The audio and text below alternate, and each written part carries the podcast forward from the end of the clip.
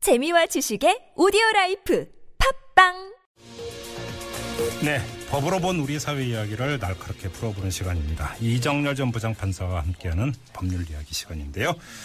자, 이정열 전 부장판사 어서 오십시오. 안녕하십니까. 네, 자, 오늘 어떤 이야기 준비해 오셨습니까? 예, 전관예우 최근에 많이 문제가 되고 있는데요. 예. 그 방지 대책으로 평생 법관제하고 평생 검사제가 지금 대안으로 나오고 있습니다. 이것을 어떻게 좀 봐야 될지에 대해서 예, 한 번 검사는 영원한 검사다 이런 겁니까? 예, 해병대 비슷합니다. 어, 그래요? 예. 아, 일단 개념부터가 아니 하다가 아, 나 그냥 싫어 변호사려면 해야 되는 거 아닙니까? 예, 그 부분에 관해서 이제 좀 논란의 여지가 좀 있습니다. 아, 그래요. 네. 아무튼 하나하나 좀 따져보죠. 자, 이 평생 법관제, 평생 검사제가 나온 배경은 어떻게 되는 겁니까? 예, 요즘 많이 문제가 되고 있죠. 예. 부장판사 출신의 최유정 변호사가 형사사건 한 건 수임하면서 50억 원 수임료를 받았다. 예. 또 그리고 검사장 출신의 홍만표 변호사가 4년간 연평균 100억 원 정도의 수입을 올렸다. 뭐 정말 딴 나라 얘기 같습니다. 감이 안 옵니다. 그렇죠? 체감이 예. 잘 안 되는데요. 네. 하여튼 이게 소위 이제 정관예우에 따른 그런 것 때문에 그래서 전관예우 방지 대책으로 이 변호사회하고 그다음에 법무부에서 네. 그 대책으로 나온 것이 이제 이른바 평생 법관제 또 평생 검사제 이것이 이제 제시가 됐습니다. 어떤 건데요? 그러니까? 아, 일단은 그 법무부하고 변호사회 얘기를 들어보면요. 예. 이, 뭐 입법을 예고하거나 하여튼 청원을 할 예정이다 이렇게 얘기를 하고 있는데요. 네. 일단 변호사회를 보면은 서울지방변호사회 얘기입니다. 아, 지난달에 그 새로 구성되는 20대 국회에서 집중적으로 다루어야 할 그 사법제도 개혁 과제를 발굴하고 연구하기 위해서 사법제도 개혁 TF팀을 예, 발족했다고 그렇게 서울 얘기를 합니다. 변호사회에서 네. 예, 예. 그래서 이런 정관예우 논란을 감안해가지고 최우선 과제로 전관예우 근절, 네. 음. 그다음에 법조계 신뢰 회복 이것으로 정했다. 네. 그러면서 이제 방금 말씀드린 그 평생 법관제 또 평생 검사제를 도입하는 법률안을 마련했다 이렇게 얘기를 하고 있습니다. 예. 예. 그래서 지금 현재 제도로서는 그 일정 기간 동안에 그 공직에 있다가 퇴임한 변호사에 대해서 그 최종 근무했던 지역에서 어, 사건을 수임하지 못하도록 그렇죠. 그렇게, 예 하고 있습니다. 그런데 그렇죠, 예. 그것만 가지고는 부족하지 않느냐. 네. 음. 예 그렇게 판단을 했다고 하면서요. 그래서 아예 조금 전에 말씀 주신 대로 한 번 했으면 끝까지 하는 걸로.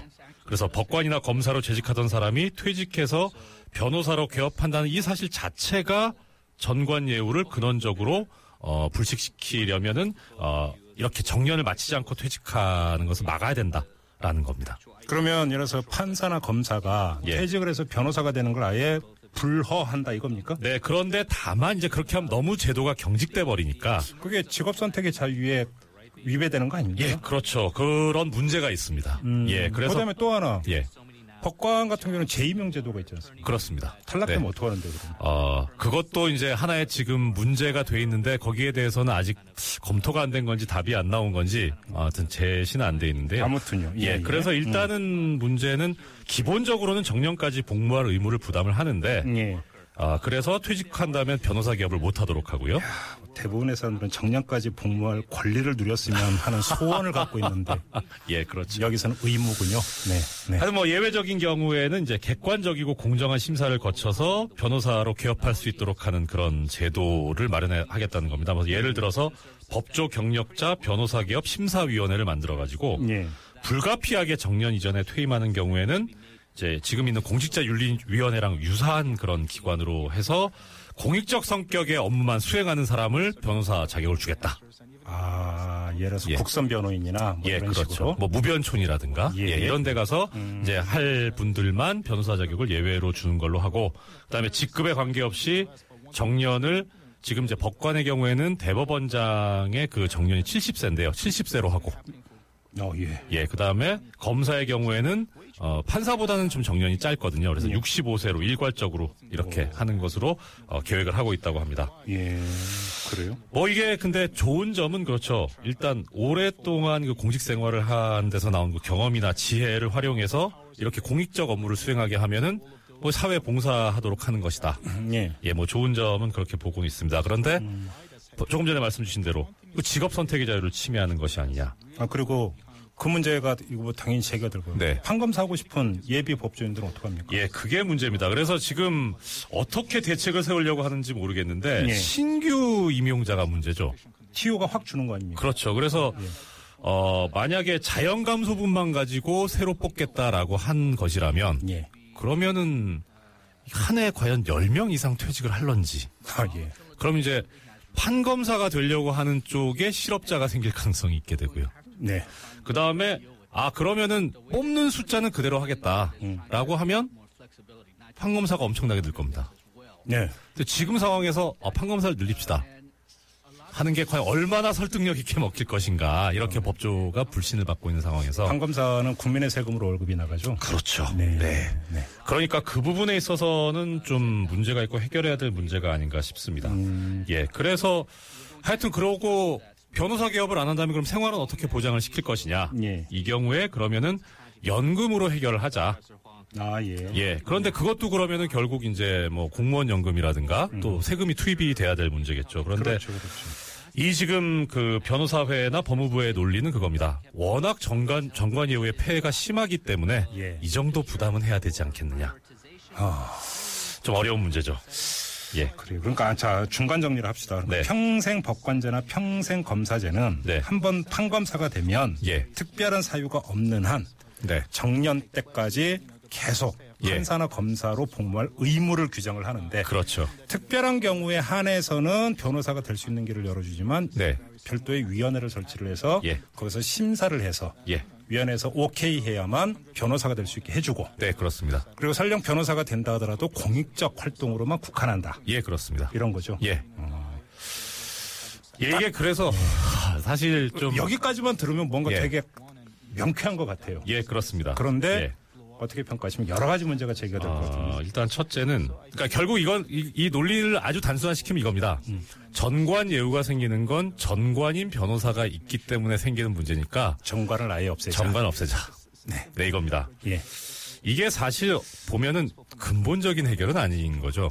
그렇죠. 그러니까 뭐 예를 들어서 세월호 참사가 났을 때 중요한 것은 어떻게 하면 이 승객이나 국민의 안전을 보장할 것인가의 문제인데 해경을 해체하자.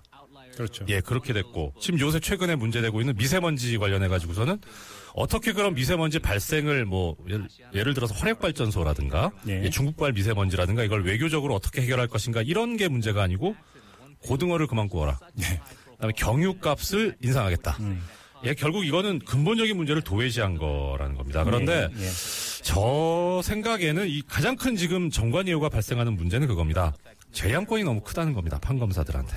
그렇죠, 그렇죠. 예. 예, 예. 그러니까 판사 같은 경우에는 형량을 결정하는데 재량권이 상당히 크고요. 그러니까 요번에 정은호 게이터도 사실은 뭐냐면 그 뭐 풀려나게 해달라 뭐 이런 데서부터 시작이 됐던 거잖아요. 예. 그래서 뭐 20억이니 50억이니 한 얘기가 나온 거고요. 예, 예. 그러니까 검사의 경우에는 수사를 할 것이냐 말 것이냐, 음. 기소를 할 것이냐 말 것이냐, 그러니까 재판에 넘길 것이냐 말 것이냐 여기에 대한 또 재량권이 상당히 큽니다. 기소 독점의 문제가 있고요. 예.